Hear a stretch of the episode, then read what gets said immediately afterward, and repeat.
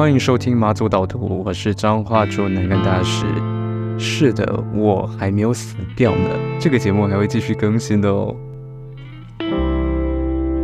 今天这集呢，想要聊一下我这半年来的一个心情。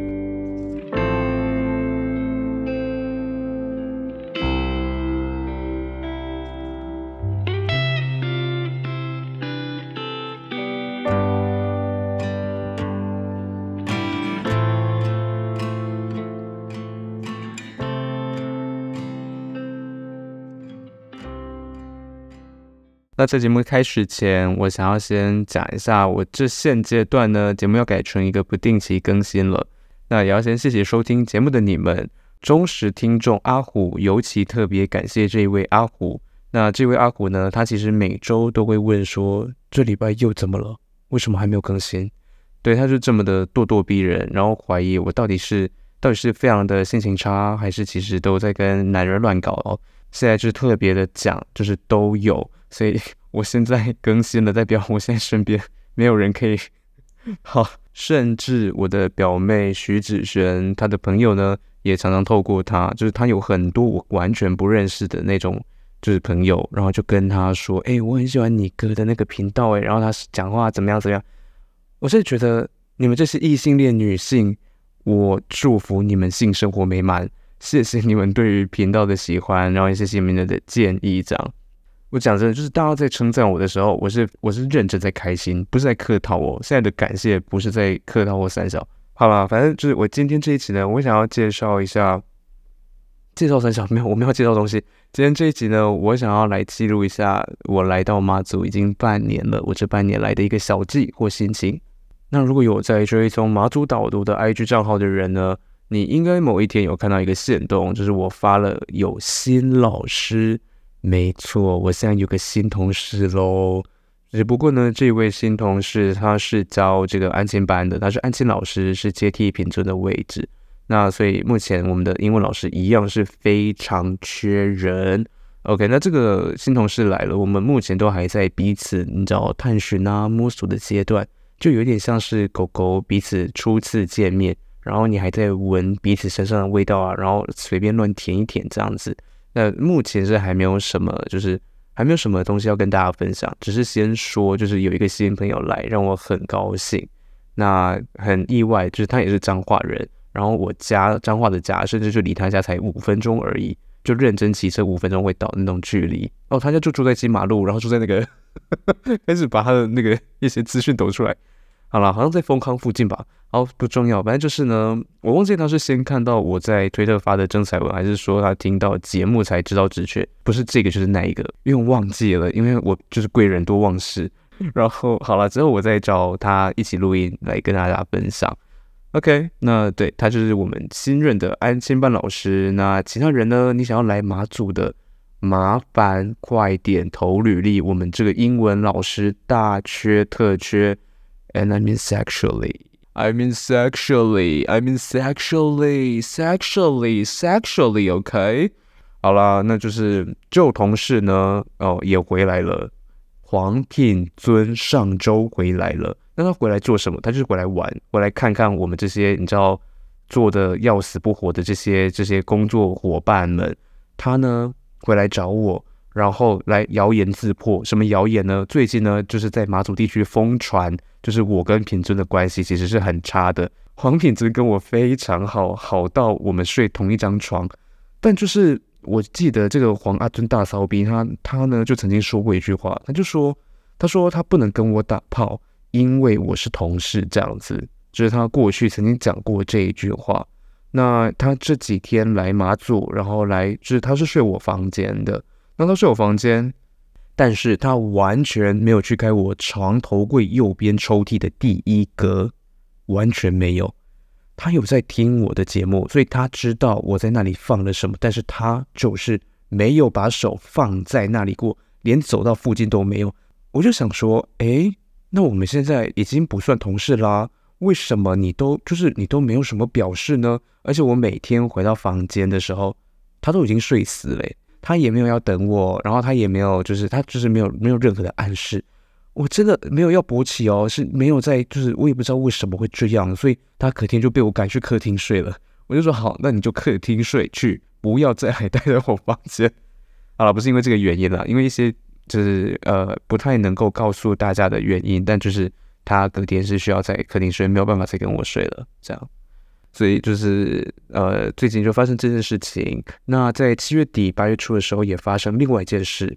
我先讲今天这一集会非常的零散琐碎，就是有点像是一整个月的大日记。因为我其实呃，大家你知道这个月发生了一点事情，因为我们最近的一集其实就是讲我妈的状况。那我妈这件事情呢，也让我就是心情差了好一阵子。然后我也承认，前两个礼拜一到两个礼拜，我的确是因为我妈的那些事情，让我觉得完全没有心情录音啊、写日记啊，或者是干嘛的。但就是后面几个礼拜，就是单纯的懒惰啦，就是就还是会懒惰，嗯，我就是这这样的平凡人，然后对，所以我在暑假的时候，就是还有做一些事情，想要跟大家分享，比如说我开始帮别人喂猫咪，我帮谁喂呢？帮我的学生，因为我这个学生呢，呃，OK，Wilson Fucking Wilson，他全家跑去中国玩，然后他们全家跑去中国玩就算了，他们其实在马祖是有亲戚的，AKA 我的老板。OK，我的老板他呢，好死不死也回去台湾放长假，也就是说，在补习班只有我一个老师的状况下呢，我还要在上班前或者是上班后，我要去这个 fucking Wilson 他家去喂猫，因为他这就养了两只猫，一只叫做马吉，一只叫做饼干这样，然后要喂猫是因为他们要去十几天。所以反正他们就去中国玩，然后我老板也不在，然后他们就说：“哎，那你可以帮忙吗？”我说：“好，OK 啊，就反正就是可以去别人家玩耍喂猫，好像也蛮好玩的。”我一开始是这样想，但我错了，我就是错了，就是我呢第一天就犯下大错，因为我他家是住那种就是呃几层楼的那个公寓嘛，然后我到他家，我有钥匙，然后我自己一个人进去，然后我就喂猫，弄弄弄弄弄。因为有一只猫，它就非常的害羞，它就一直躲起来。我就开始弄它们的饲料啊，开始倒一些罐罐啊，然后就开始在那边你在滴滴滴滴喵喵喵喵喵喵喵喵喵，然后就开始很像疯子一样在学猫叫。然后就发现怎么就一只猫理我，另外一只猫不见，就是它都不吃东西。然后我想说，好，那只害羞猫应该就是躲起来。但因为真的就是隔了太久，大概十几分钟，我就是一直都没有看到那一只死猫，然后我一直都没有看见那一只可爱猫，我就想说。到底跑去哪？我就四处在看，然后我就发现我在稍早进到他家门前，我并没有把他的门关上，就是我以为我已经带上了，我以为我有锁好，但是其实那个门是打开一个缝的，然后那个缝刚好就是那只 fucking cat，然后然后那个缝就刚好是那一只小猫可以钻过去的一个洞洞的大小。然后我就整个，我就整个惊慌，我就想说，干你娘！我不可能第一天我就把学生的猫搞掉吧？而且他家是非常宠猫的，宠到就是，就是，就是会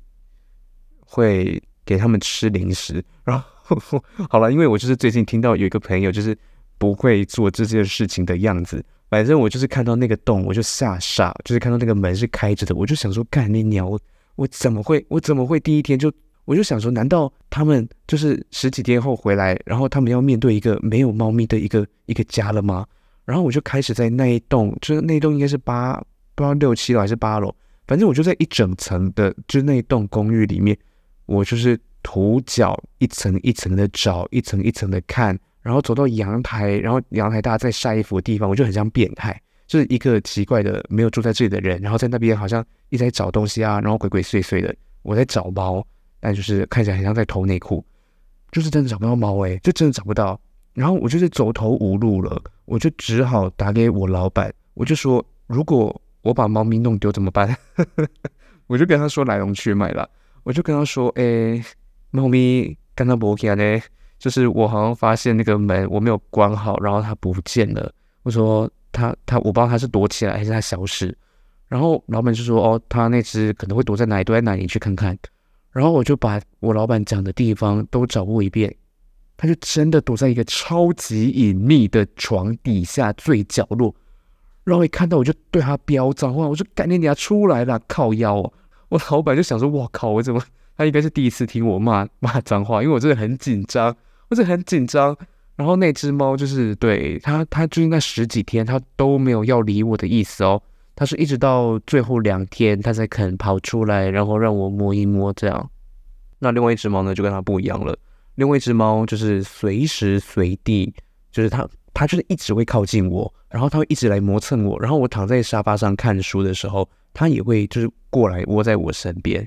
然后是的，我待在他家看书，然后我是为了陪猫，我才待在那个空间，因为我就是知道猫好像很需要，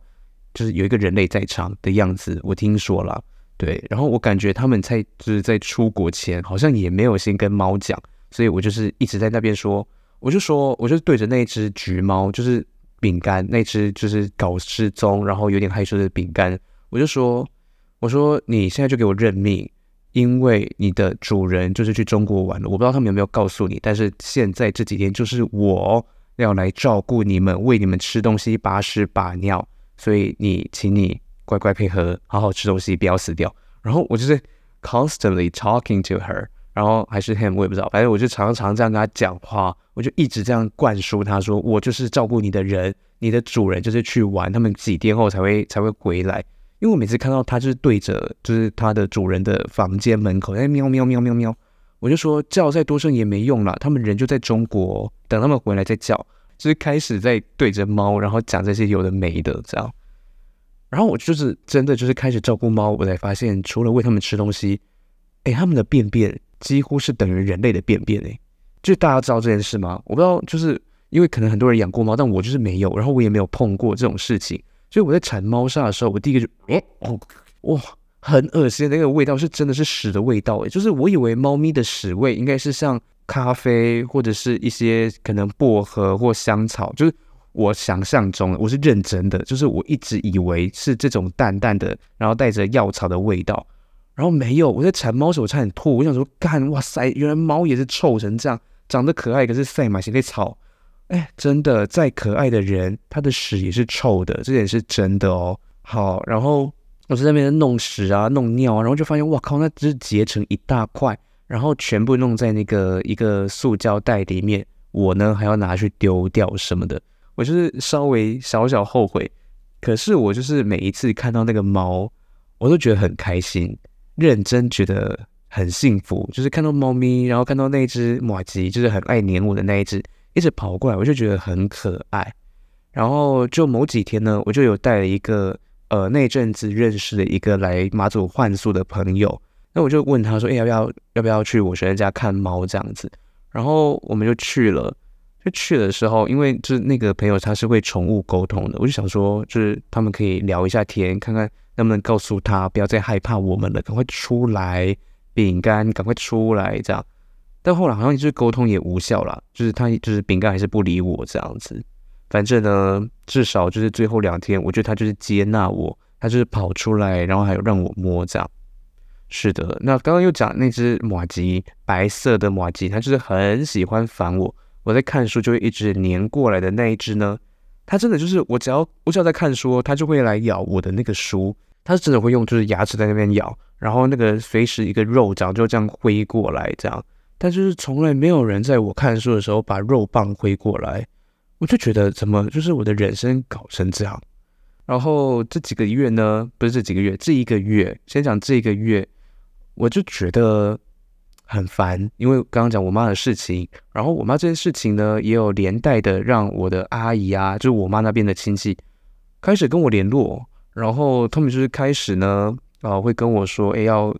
要想一下，要要不要回家照顾妈妈？要不要就是回彰化工作啊？等等的。然后我的这个大伯呢，他也来电话，但就是他不是要讲我妈的事情啊。反正我跟我大伯，就我爸那边的亲戚的关系呢，现在是错综复杂。因为曾经呢，曾经我就是为了我妈，然后跑去我阿伯家，仗义执言的在跟他们吵架，就是我一个。会想要在马祖平静生活的隐居者，我那个时候因为太爱我妈，爱到我相信我妈的片面之词，然后我跑去跟我的亲戚一直以来对我很好的阿伯吵架。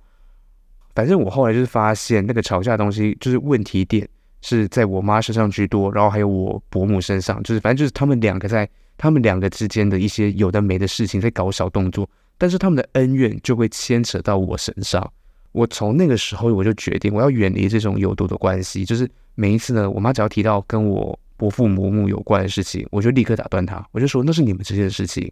那些事情都跟我无关，所以你不要拿那个来跟我讲。我就说哦，没有啦，我就是跟你分享而已啊，就是讲好像不在乎，但其实就是在意的要死。然后我伯母呢，她也是很常在背后讲我家，就是讲我妈，还有我们，就是我跟我妹一些有的没的一些事情。然后这些事情还会传到我耳里，就会被从别的人那边，可能亲戚或谁那里传到我这边，我就觉得很可惜。我觉得我伯母跟我妈，他们两个已经在一个阅历相对丰富的人生阶段里。但是他们的行为还是这样让人很看不起。总之呢，现在就是亲戚的电话我基本上是不接，然后就甚至就是那个我阿姨的，就是我也会觉得有点为难，因为毕竟她就是一直在考虑要我考虑回彰化了。反正我那时候我就跟她说，哦，我会想想，但挂掉电话没几天，我就我就跟她说不可能，我说短期内我是不可能回彰化的。那我现在会接电话的呢，就只有徐子轩跟洪婉玉了。徐子轩跟洪婉玉，然后徐子轩呢，我最近跟他联络是因为我的 Tinder 账号被锁了。然后大家也知道，Tinder 是我少数的一个在马祖的娱乐之一，所以我就我就跟他借了一个手机号码，因为他毕竟也没有要注册账号。然后我就要重启我的账号，结果我不知道为什么我原本的账号不见，可是我第一个账号就是我在我原本玩的那个账号之前，我还有另外一个账号，然后那个账号就被就被重启了。我就很意外，因为那个账号我那个时候取名叫做“霸丸肉圆”，就是我那个时候就一直觉得说，不可能会有人要右滑肉圆，谁会想要跟肉圆做爱？谁会觉得肉圆有吸引力？谁会想要看一个肉圆认识一个肉圆？所以我就，反正我那个名字就是那个时候当下乱取，然后不知道不能改掉，然后肉圆复活，我就傻眼，我想说，干又要重回肉圆这个角色吗？我就想说，好，算了算了算了，反正也也没有办法，因为我没有我没有其他的手机号码了，除非跟我妈征召她的她的号码，但是我不想要跟她说我要干嘛，对，就是这样。那所以我现在呢，如果你在软体上面看到呃有肉圆这两个字，八就是八九不离十，应该就是我了这样。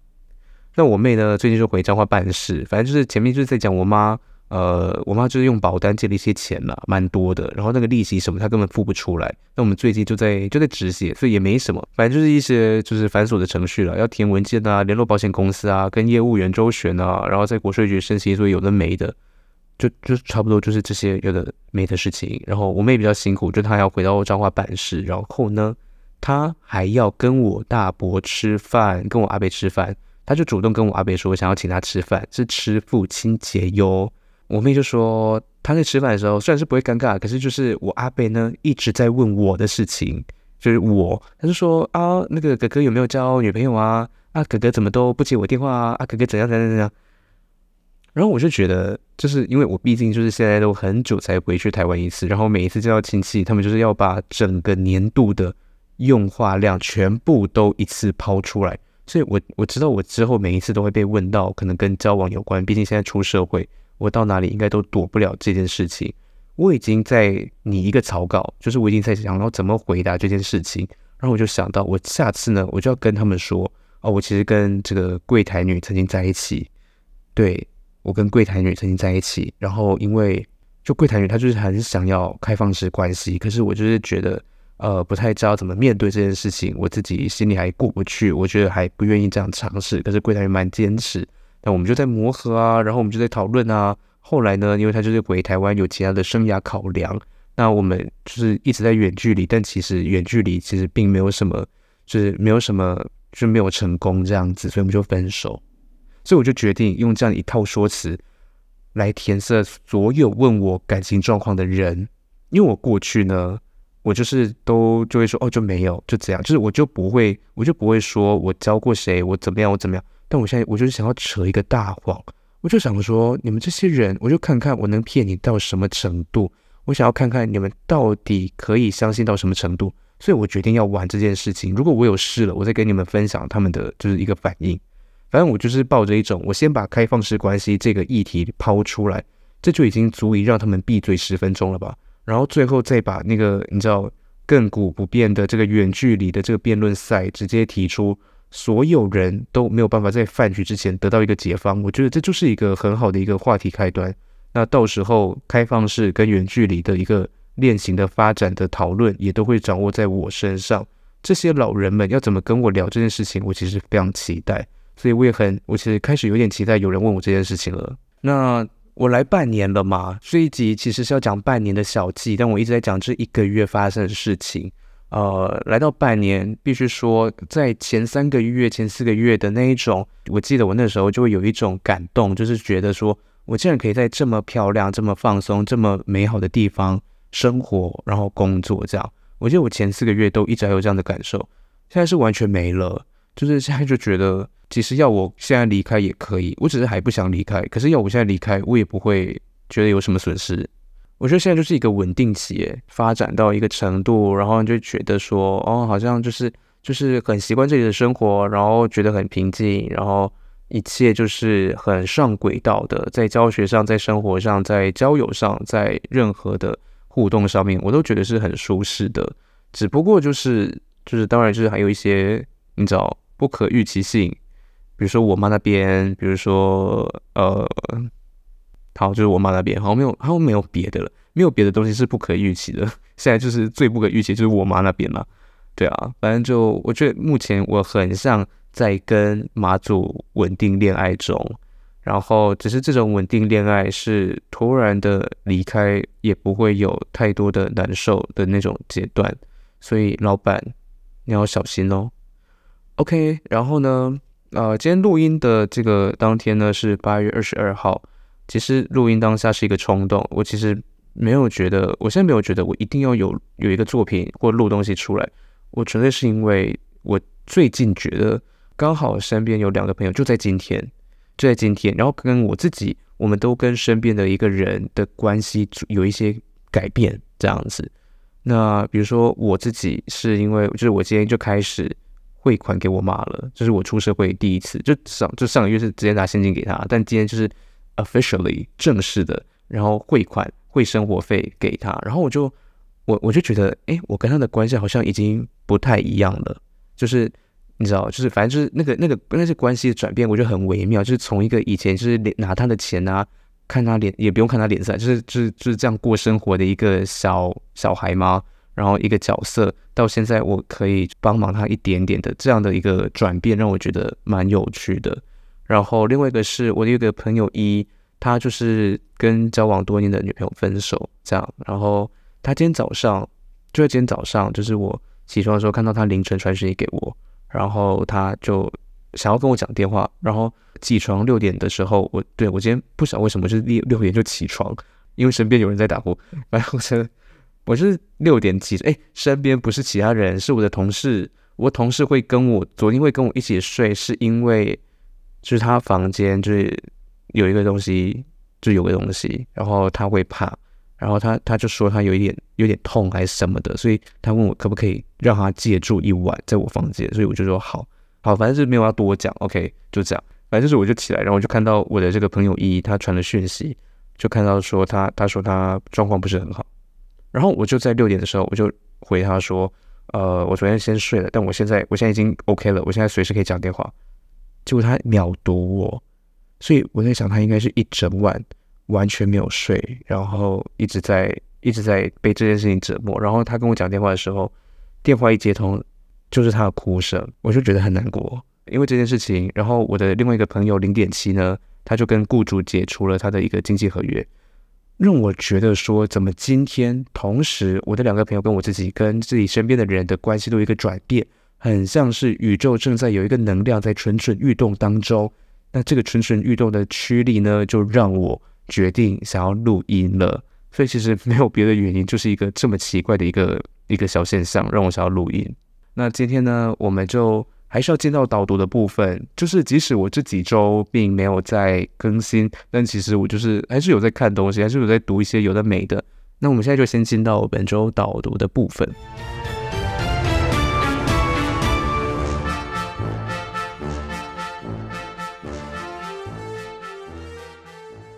今天要介绍的这本书呢，叫做《从谎言开始的旅程》。那这个它的作者叫做喜多川泰也喜多就是那个寄来书那个喜多，喜多川泰。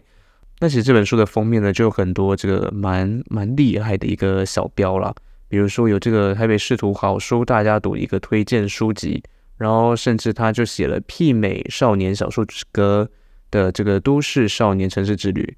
等等的，然后还有一系列的知名作家啦，然后什么什么教育教育的什么什么所长等等的的推荐。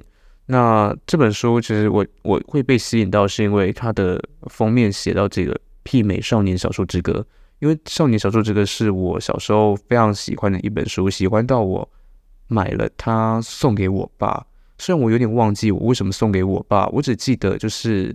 那就是我那个时期非常非常爱的一本书。然后我想要把看那本书的一种心情，或我不知道那是感动还是什么东西，反正就是那种感受，我希望可以就是让我爸也感受到，我就送给他。但后来他好像没有读，因为他好像就是。没有办法读长篇的小说，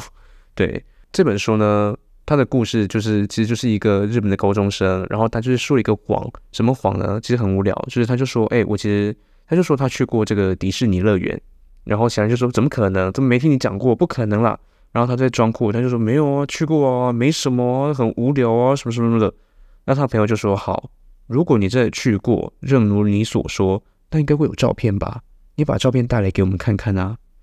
那他呢？为了圆这个谎，因为他从来没有去过迪士尼乐园，他为了圆这个谎呢，他就跟他爸妈骗了钱。他就说：“哦，他们是要去这个呃看一下大学啦，去这个城市里面，就是要要要去这个先考察一下啊，先去走走看看看看环境，然后就骗了钱以后买了机票，买了去迪士尼的这个这个门票呢，他就一个人飞去了。